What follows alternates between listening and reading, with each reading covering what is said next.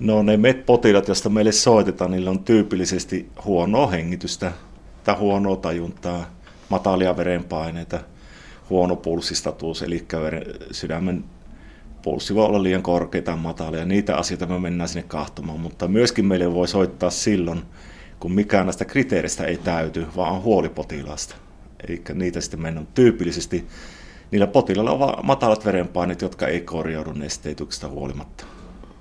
Eli huoli herää siitä potilasta. Kyllä. Puhutaan siis MET-toiminnasta. Sille ei oikein sellaista järkevää suomennettua termiä ole, mutta avataan vielä, Pertti Antikainen, vähän lisää, että mitä se MET-toiminta käytännössä on? Se MET-toiminta nimi tulee tuolta englanninkielisistä maista, eli se on Medical Emergency Team. Suomenkielistä vastinetta ei ole keksinyt kukaan. Mutta MET-tiimi on yksi sairaanhoitaja ja yksi lääkäri. Ja se lääkäri on teholääkäri ja sairaanhoitaja on teho-osastolla työtä tekevä sairaanhoitaja. Ja ne lähtee potilasta kahtomaan joko päivystysluonteisesti, kun tilanne on akuutti, tai sitten sovitusti kahtomaan entisiä tehon potilaita pääasiallisesti. Se työjako on semmoinen, että hoitaja tutkii potilaan, kahtoo peruselintoiminnat, kuuntelee keuhkot ja mittaa tajuntaa ja mittaa verenpainetta ja mittaa pulssia, kokeilee varpaita ja jututtaa ihmistä ja raportoi siitä sitten lääkärille, mitä on löytänyt, ja lääkäri tarvittaessa tarkentaa sitä löydöstä. Ja me ajetaan teholääkärin kortille, eli teholääkäri vastaa siitä lääketieteellisestä hoidosta. Ja teholääkäri tässä prosessissa niin myöskin keskustelee osaston potilasta hoitavan lääkärin kanssa. Ja se, miksi tätä MET-toimintaa tehdään, niin sanoit tuossa äsken sellaisen tärkeimmän jutun, se on se, että saataisiin sairaalakuolemia alemmaksi. Ja se kai se pähkinänkuoressa se koko juju taitaa tosiaan olla. No ajatelmahan tässä oli tosiaan se, että niihin sairaala-äkkikuolemiin niin pystyttäisiin vaikuttamaan. Kansainvälisessä materiaalissahan on löydetty silleen vaikutukset, että joko vaikuttaa tai ei, riippuen siitä, mikä on tutkimuksen näkökulma ja asetelma. Mutta meillä niin ajatuksellisesti silloin, kun tämä MET-toiminta alkoi, niin siitä pari vuotta reilusti sydänpysähykset kieltämättä väheni. Mutta nyt kun tätä seurantaa on useampi vuosi tehty, niin muun muassa viime vuonna 2014 sydänpysähdyksissä kuitenkin oli selvä kasvu, eli ei niitä niin kuitenkaan ole tieteellisesti yhdistetty toisiinsa näitä asioita. Käytännössä, mihin tämä MET-toiminta vaikuttaa, on se, että potilaat tulee meille tehollekin, ne potilaat, jotka tulee tästä METistä, niin ne on parempikuntoisia. Että ne ei ajaudu suoraan hengityskonehoitoon, joka on yksi aika tärkeä asia. Ja sitten ei ajauduta suoraan verenpainetta nostaviin tai laskeviin tai sydämen toimintaan vaikuttaviin lääkehoitoihin, vaan siitä niin kuin vältytään, eli kustannuksia ja kärsimyksiä vähennetään. Tosiaan pyritään estämään niitä odottamattomia sydänpysähdyksiä, kuolemia ja kallista, raskasta tehohoitoa ja aika lailla inhimillistä kärsimystäkin siinä sitten tulee samalla vähennettyä. Jotenkin näin maallikko ajattelee, että näinhän sen pitäisi ollakin, mutta että onko niin, että välttämättä joka osastolla se elvytyskokemus ja mahdollisuus ja valmius siihen niin ei ole ihan sillä luokalla tietenkään kuin vaikkapa tosiaan siellä teholla? Tehotoiminta ja tehohoitohan on niille potilaille kohdistettua, joilla on isoja ongelmia sydämen toiminnassa tai keuhkossa tai tajunnassa tai munuaissa. Ja vuodeosastolla ne potilaat kyllä, niillä voi olla samoja ongelmia, mutta eihän niitä ihan niin graavina ole. Eli niillä on niin kuin vähemmän sitä ongelmaa näistä, vaikka munuaisin toiminnan vajausta. Mutta sitten jos ihminen ei karkeasti otettuna, jos ihminen ei jaksa hengittää riittävästi, niin silloinhan se pääsee teholle tai tehovalvontaan. Teholta on hoidettu meidän KYSin elvytyshälytykset aina. Eli meillä on niistä paljon kokemusta. Ja meillä on paljon kokemusta myöskin potilaan tilan akuutista muutoksista ja hyvin raskashoitoista potilasta. Ja on nyt ajateltu näin, että tämä MET-toiminnan myötä tämä teho-osasto jalkautuu vuodeosastolle. Vuodeosaston sairaanhoitaja tai hoitoväki, kun näkee potilassa äkillisiä muutoksia, niin ne voi kieltämättä häkeltyä siinä. Eihän ne ole odotettuja muutoksia, niin kuin teho-osastolla ovat. Ne on odottamattomia ja kukapa ei olisi huolissaan myöskin henkisesti sitoutunut hoitoon, että haluaa potilaansa voivan mahdollisimman hyvin. Ja se voi tuoda sitä ahdistusta. Jota helpottaa se, että tietää, että on MET-yksikkö, jonne voi soittaa ja sieltä sitten lähtee apua tulemaan. Joo, kyllä. Eli nimenomaan se on koettu hyväksi tässä MET-jutussa, että että sairaanhoitaja voi soittaa sairaanhoitajalle ja kertoa, että miltä minusta tuntuu tai miltä minusta näyttää. Että hänen ei tarvitse ehtiä lääketieteellisiä selityksiä siihen asiaan. Meille riittää se, että kun hän kuvaa, ja methälytyskriteereissäkin on, että olen huolissani potilasta, en tiedä mikä tässä mättää, mutta joku menee huonosti. Ja minulla on semmoinen etiäinen tästä, että nyt kohta menee vielä huonommin, se ei puututa. Se riittää meille. Me sitten voidaan joskus tehohoitaja voi kysyä, kun joka menee metkäänille, että näyttääkö pahalle. Ja näin yksinkertaisilla mittarilla päästään aika hyvin tuloksiin. Se osastohoitaja sanoo siellä toisessa päässä, että tämä näyttää pahalle, silloin lähdetään nopeasti. MET-toimintahan on, vaikka on päivystystoiminta, niin on sovittu, että mennään 0-20 minuuttia viiveellä, että silloin ei niin heitetä heti rukkasia nurkkaan.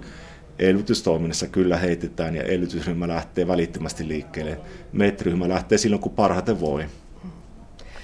Tosiaan 24 tuntia vuorokaudessa täällä kysissä se MET-ryhmä on valmiudessa, mutta teillä on myös tämmöisiä sovittuja MET-käyntejä. Eli kun teho-osaston potilas siirtyy osastolle, niin sitten häntä käydään sovitusti katsomassa. Kyllä, eli nämä on niitä potilaita, jotka on sitten ollut teho-osastolla pitempään hoidossa. Tai sitten, ja sitä myöten sitten myöskin on ollut hengityskonehoitaja tai erilaisia lääkityksiä runsaasti menossa. Ja ne potilaat on yleensä vuodeosastolla sitten omahoitajan turvin, yleensä näin. Ja sitten niitä käydään sovitussa kahtumassa. Niillä voi olla hengitystien avainen, joka on aika keskeinen asia tässä. Ja sitä hengitystä käydään erityisesti arvioimassa, onko se riittävää. Ja sen määräyksen antaa siitä teholääkäri, kun potilas pannaan teholta sinne vuodeosastolle, niin teholääkäri sanoo vastaavalle hoitajalle, joka sitten neuvottelee MET-hoitajan kanssa, että kuinka paljon pitää käydä kahtumassa, tai teholääkärin kanssa suoraan neuvotella. Eli teholääkäri tekee sen päätöksen siitä, että käydäänkö kahtumassa vai ei. No mutta sinä, Pertti Antikainen, toimit elvytyskoordinaattorina ja tämä MET on suuri osa omaa työtäsi. Mitä kaikkea se elvytyskoordinaattorin pesti pitää sisällään? Elvytyskoordinaattori perustettiin täällä KYSissä siihen tarpeeseen, että huomattiin, että sairaalassa tarvitaan keskitettyä koulutusjärjestelmää, joka on strukturoitu, eli tehdään sellainen tarvekartoitus, mitä minkälaisessa työpiirissä, minkälaista osaamista tarvitaan, ja koulutusta lähdettiin kohdistamaan siihen. Samalla laadittiin sitten mittarit sille osaamiselle ja mittariset sitten myöskin sille, että miten koulussa seurataan. Ja elvytyskoordinaattori on vastaus tähän kaikkeen. Se pitää itsenäisesti koko talon kaikki elvytyskoulutukset. Tarvittaessa käyttää tämän elvytyskoulutuksen vastuulääkäriä moniammatillisessa koulutuksessa myöskin. Mutta elvytyskoordinaattori kassakoulutukset, täyttää koulutuskalenterin, pitää ne koulutukset ja tekee raportit ja talon johdolle sitten niitä esittelintä tuloksia. Koordinaattorin vastuulla on aika paljon. Se viime vuonna piti kaiken kaikkiaan 1200 ihmistä koulutti, joka ainakin minusta on hirveä määrä ihmisiä. Koulutus on portaistettu, eli meillä on semmoinen riskiluokka-ajattelu, joka on Suomessa varsin ainutlaatuinen, eli meillä on riskiluokittain 1-3 ihmisiä olemassa töissä. Ensimmäisessä riskiluokassa, eli vaativimmissa, on esimerkiksi teho-osasto, sydänvalvonta, sydäntoimenpideyksiköt, leikkaussalit ja päivystys. Ja riskiluokassa 3, sillä toisessa päässä on sitten nämä päiväpoliklinikat ja psykiatria ja tämmöiset. Ja koulutusta on niin suunnattu sitten näihin vaatimuksiin, eli riskiluokka 1 saa parhaimmillaan 8 tuntia päivässä kerran vuoteen, 8 tunnin päivän kerran vuoteen tarvittaessa uusintakoulutusta, ja 3. saa 3 vuoden välein 2-3 tuntia, riippuen minkälainen työpiste on. Ja 2. on sitten siinä keskellä sellainen perusvuodeosasto, joka saa 2-3 tuntia joka toinen vuosi. Tämä on otettu isolla kiinnostuksella valtakunnallisesti vastaan tämä riskiluokka-ajattelu, ja mä toivon hartaasti, että sitä seurataan. Me koetaan olemaan vähän edelläkävijöitä siinä ajattelumassa. Siltä kuulostaa. Onko se elvytysosaaminen sellaista, että sitä tosiaan pitää päivittää? Ei riitä, että 10 vuotta sitten olen kurssin käynyt. No ei siihen niillä kokemuksilla, mitä täältä töistä on saanut, niin ei se kyllä riitä. Ja kyllä se 1-8 tunnin päivä vuodessa, niin sekin voi olla vähän, jos ei tule työn puolesta kertausta siihen asiaan. Eli niin paljon kuin työ opettaa tähän samaan tämmöiseen akuuttihoitoon, niin se työn luonne auttaa siinä. Teho-osastolla, leikkaussalissa siihen tulee toistoon ja päivystyksessä, mutta muut jää sitten enemmän tai vähemmän omaa kiinnostuksen varraan. Näille 3. riskiluokka-ihmisille myös sanotaan, että kerrotkaa vähintään kerran puoleen vuoteen tätä asiaa osaston vastuuhenkilön kanssa. Tekevät sitä elvytyspainantaa, eli painanta-elvytysharjoittelua. Ja silläkin on, kun asia pysyy virreen, että ei ne tosiaan, jos 3 vuoden väliin käy vaan sairaamassa, niin ei ne sitä muista siellä. Joka myöskin näkyy näissä meidän taitomittauksissa sitten, tämä sama asia.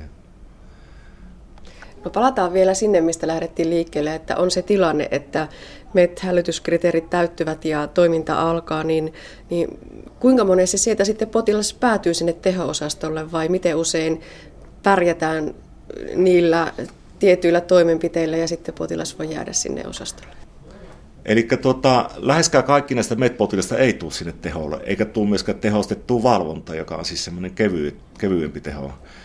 Suunnilleen 20% niistä tulee meille tehohoitoon ja tehovalvontaan. Ja hyvin keskeistä ne tulee sen hengitysongelman tai matalan verenpaineen takia, joka johtaa sitten muihin ongelmiin. Tämän verran. Eli sitten voi myöskin niistä akuuteista käynneistä mennä silleen, tai mennekin iso osa, että käy vaan toistetusti kahtomassa. Ja toisella tai kolmannella käynnillä voi tulla teholle, tai sitten saadaan menemään tilanne ohi. Eli potilas menee sitten jatkaa hoitovuodeosasta. No onko olemassakaan turhia MET-hälytyksiä? No tehohoitajan mielestä ei ole. Eli tosiaan, että niin MET-kriteereissä, jotka on talon tasolla sellaiset yleiset ohjeet, niin voit soittaa silloin, kun sulla on huolipotilas, eli ei ole. Että olisi aika kömpelöt, että meillä olisi sitten kriteeristöt vaikka veitty niin tiukka, että ei uskalla kollega soittaa ja potilas jää hoitamatta, että ei voi niin ajatella. Kaikki soitot on tarpeellisia ja kaikki soitot, jotka tulee, niin mennään kahtomaan.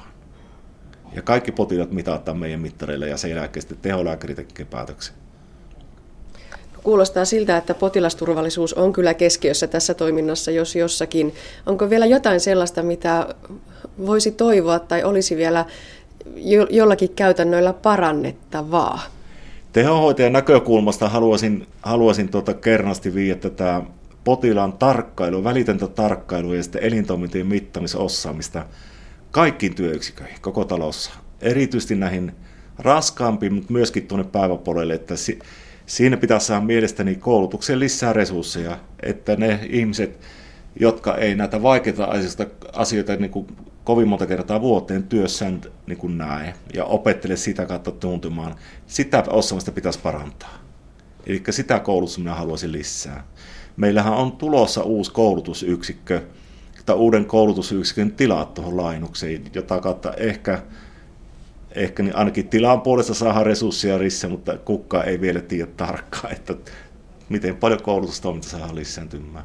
Mutta selvä tarve on tähän välittömän tarkkailun osaamiseen. Se tietää niin kuin ihan kaikki lääkärit ja hoitajat on samaa mieltä. No entä MET-toiminnan suhteen? Vieläkö tästä voi laajata? No määrällisesti meillä oli semmoinen odotus, kun kansainvälisiä tilastoja luettiin ja tutkimuksia tästä MET-toiminnasta. Meillä oli semmoinen ajatelma, katsottiin niin yliopistosairaalasta, etupäässä englanninkielistä materiaalista, että kyllä siellä niin tällä potilasmäärällä ja materiaalilla, mitä nämä potilaat sairastavat ja miten niitä hoidetaan, niin 1000 potilasta vuoteen oli se pyykki, mitä niin odotettiin, että täyttyy, mutta ei näköjään tule.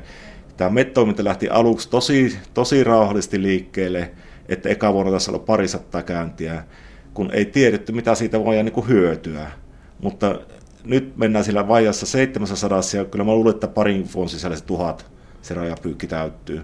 Nyt tässä mikä niin kuin, tätä leimaa, tätä käyntifrekvenssiä, on se tehohoitaja, joka on niin MET-toimintaan nimetty, sillä on omatkin potilaat. Et se ei niin kuin odottele pelkästään niin kuin siellä sitä soittoa, että se tekee muitakin töitä sen luppoa ja sitten siellä teholla.